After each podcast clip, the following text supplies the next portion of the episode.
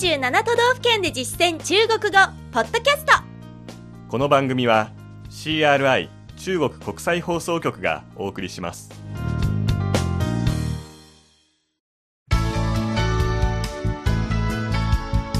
大家好。皆さんこんばんは。47都道府県で実践中国語第32課です。ご案内は私張井関と。梅田健ですこの講座では日本の各都道府県で出会う中国人との会話を目標に学んでいきます。先月は岐阜県を取り上げましたが今月は甲州こと山梨県がテーマです。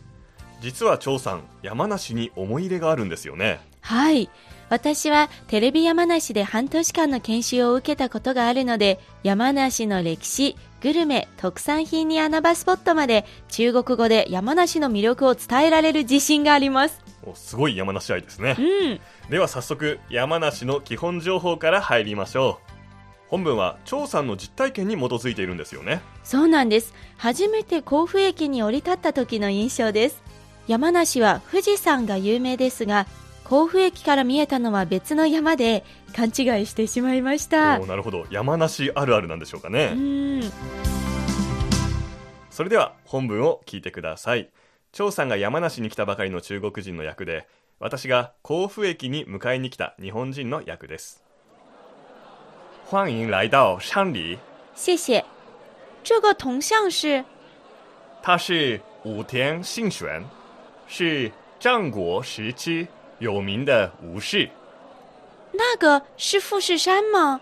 不是山梨县的山和森林很多占总面积的百分之八十以上那人口多吗？还可以，有八十二万多。では今の会話を日本語で聞いてみましょう。ようこそ山梨へ。ありがとうございますこの銅像は？彼は武田信玄、戦国時代の有名な武士ですよ。うーんあれは富士山ですか？違いますね。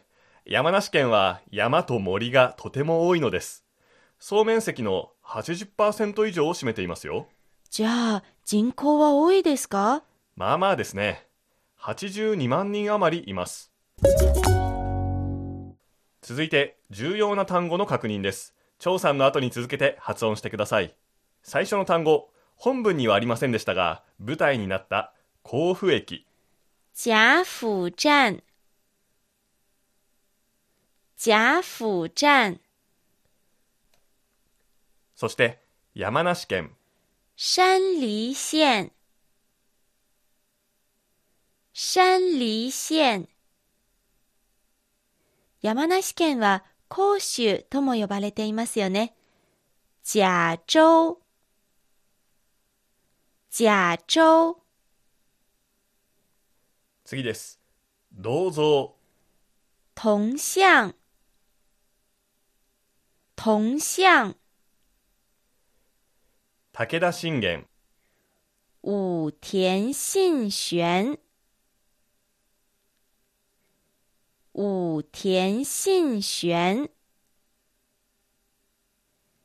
甲府には武田神社もあります。武田神社は武田神社武田神社と言います。また、有名な信玄餅がありますよね。信玄餅信玄餅次です。戦国時代、战国时期。战国时期。中国の簡体字を用いて戦国時代ではなく戦国の時期と書きます。次に武士。武士武士富士山。富士山。富士山。そして最後の単語。森森林。森林。森林。単語は以上です。ここで今日のワンポイント知識、歓迎の言葉、欢迎の使い方です。本文でも、ようこそ山梨へ、欢迎来到山里とあったように、欢迎は歓迎の気持ちを表すようこその意味でよく使われます。また、お店の人が言う、いらっしゃいませは、決まり文句があって、欢迎光臨、欢迎光臨と言います。歓迎降臨と書きますね。日本でも見たことがあるのではないでしょうか。また、歓迎を受けるという意味の延長で、人気があるという意味で使うこともあります。その場合は、文字通り、受ける、show という動詞を使います。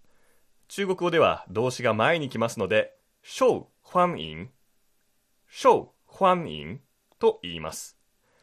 例えば、この商品は非常に人気がある。商品の量子は、款。ですので、この商品は、这款商品となります。合わせて、この商品は非常に人気がある。这款商品很受欢迎。这款商品很受欢迎のように表します。逆に人気がないというときは否定の不をつけて不受欢迎と言います。それではもう一度本文を聞いてください。ようこそ山梨へ。欢迎来到山里。欢迎来到山里。ありがとうございます。この銅像は？谢谢。这个铜像是。谢谢。这个铜像是。彼は武田信玄。戦国時代の有名な武士ですよ。他是武田信玄，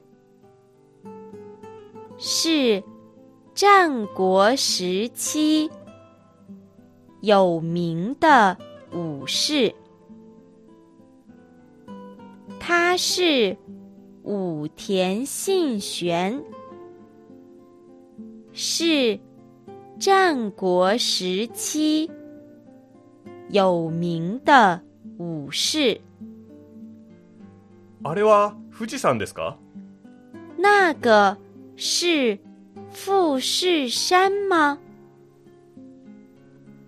那个是富士山吗？違いますね。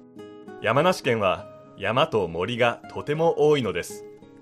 不是，山梨县的山和森林很多。不是，山梨县的山和森林很多。総面積の80%以上を占めていますよ。占总面积的百分之八十以上。占总面积的百分之八十以上。じゃあ、人口は多いですか？那人口多吗？那人口多吗？まあまあですね。82万人余りいます。还可以，有八十二万多，还可以，有八十二万多。今日の授業はここまでです。次回は山梨編2回目の内容、山梨のグルメについてです。どうぞお楽しみに。ここまでのご案内は私、超いい関東。梅田健でした。それでは下次见再见 CRI 中国国際放送局の語学番組をお聞きいただきありがとうございます。レッスンの本文やポイントは CRI のホームページでご覧いただけます。詳しくは CRI 日本語で検索してください。また、CRI の日本語放送は Facebook と Twitter でも情報を発信しています。最新ニュースや中国の豆知識、かわいいパンダの写真まで内容盛りだくさん。Facebook と Twitter で CRI 日本語と検索してください。